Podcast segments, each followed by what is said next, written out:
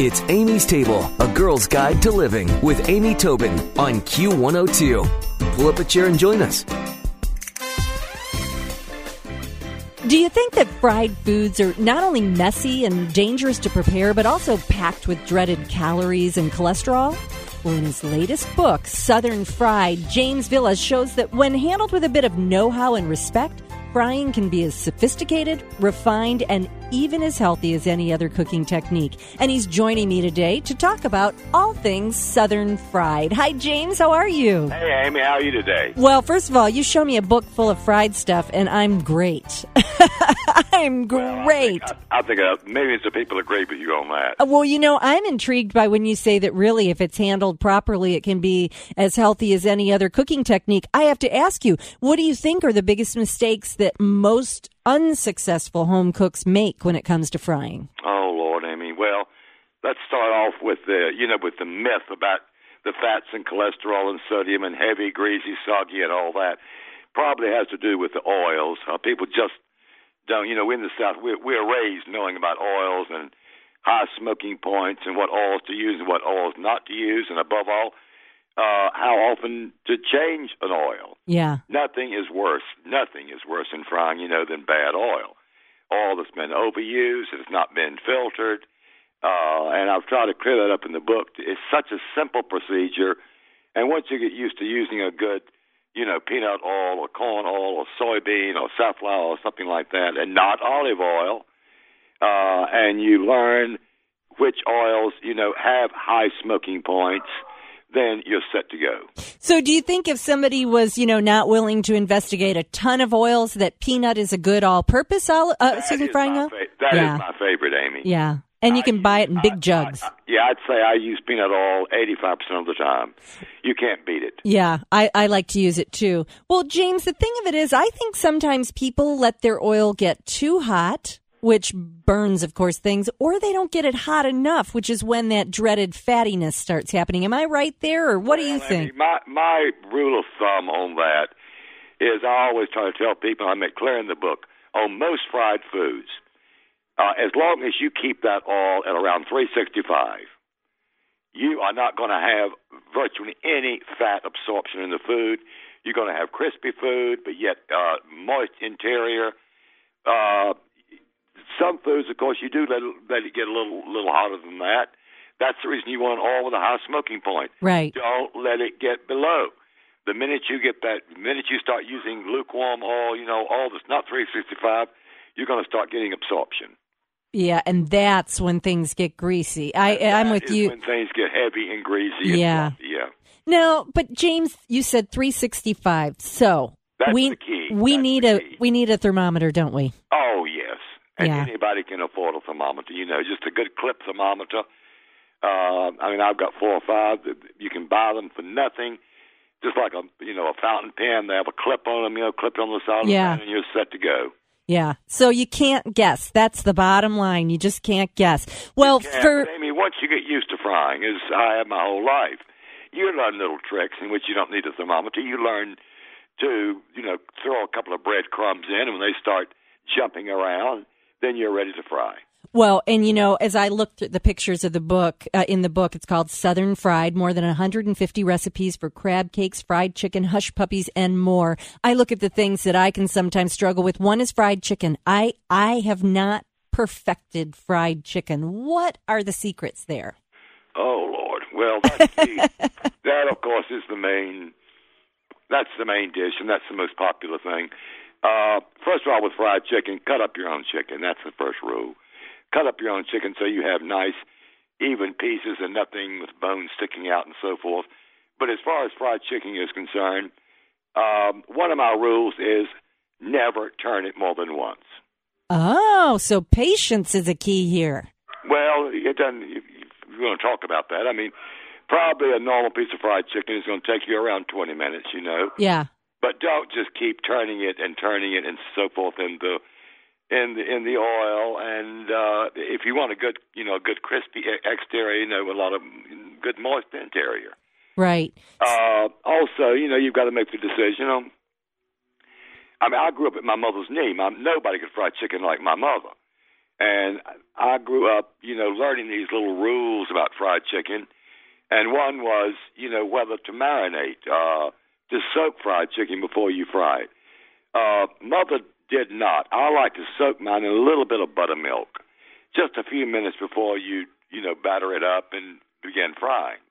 It just makes a much more velvety piece of chicken inside. Yeah, I like I like to marinate it too. Well, it's interesting. I'm looking. You've got a lot of different varieties of fried chicken in the book, which I think is awesome because people are so particular or have different feelings about their fried chicken.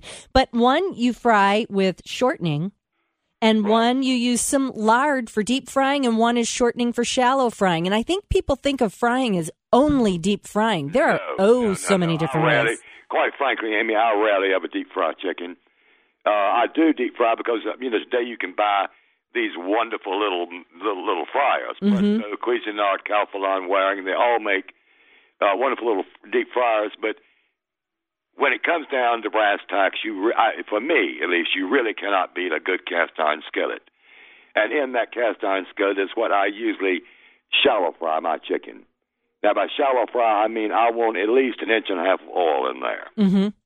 And, uh, but again, you're going to get a different style of chicken. Uh, if you shallow fry, you're not going to get as crisp as you do if you deep fry.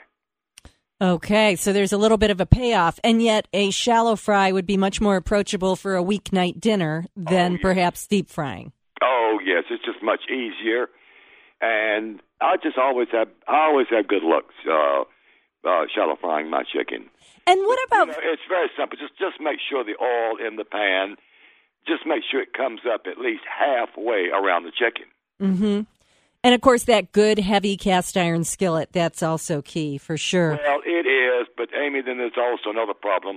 My mother swore by, swore by an electric fry pan. Huh. I have got her electric fry pan here. I didn't... I, just lately, I pulled that thing out, you know, and...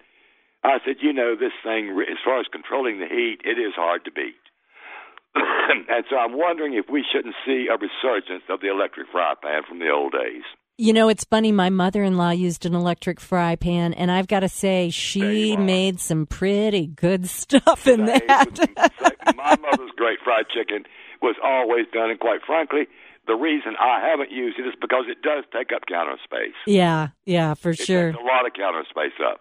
Well, James, what what are some of the most unusual things you've ever seen people fry up? Well, probably the most unusual thing in the book that people are going crazy about are my fr- uh, fried deviled eggs. This is crazy. Okay, a fried deviled egg. Tell, walk me through that.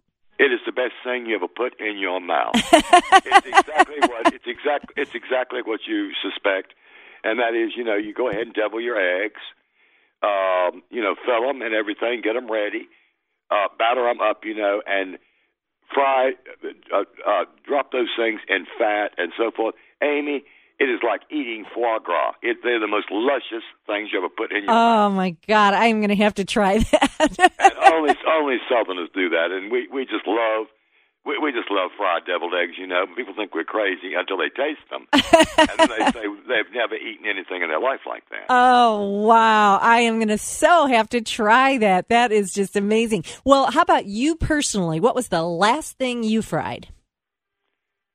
Well... The last thing, I, the last two things I fried were chicken and some okra. Okra, fried okra, uh, yeah. I fried some okra. Uh, let me tell you about okra. You know, we, we were raised on okra, and yeah, well, we, anybody outside the South, we call it a Yankee. And Yankees are scared to death of okra because, you know, okra is slimy. And the way we really love okra, like with okra and tomatoes, it is a slimy thing. You you give a Yankee, you give an outsider, you know, some fried okra. And, Amy, they will eat that like peanuts. I mean, it is the most – you can't stop eating fried okra. Yeah. It's simply one of the great things in the world. But remember, when you're shopping for okra, it's very important. We're very particular about our okra. No old, big okra. We like small, fresh, you know, uh, really baby okra, you know, that is still tender. Uh, you've got to start off with something good there, you know. Yeah. Oh, yum. I love fried okra and fried green tomatoes. That's another absolute oh, well, that's favorite. A classic. Well, uh, I'm just, as a matter of fact, I'm so depressed because Uh, here it is, December, and I've got the last few little tomatoes on my vines, and they're green. Oh. And I'm not going to bring them in and let them ripen on the counter. You know, I'm going to deep fry those. I mean, excuse me, shallow fry those. Yeah. For breakfast.